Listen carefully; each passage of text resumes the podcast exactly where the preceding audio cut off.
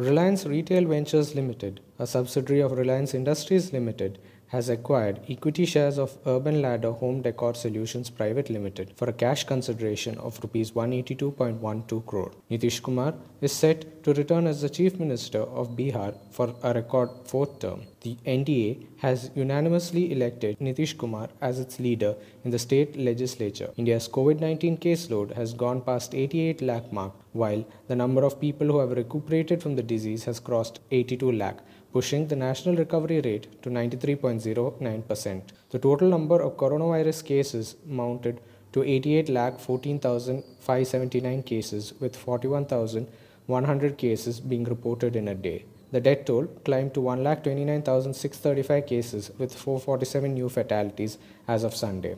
Iconic Bengali actor Soumitra Chatterjee passed away on Sunday after a month long battle with multiple ailments. Thank you.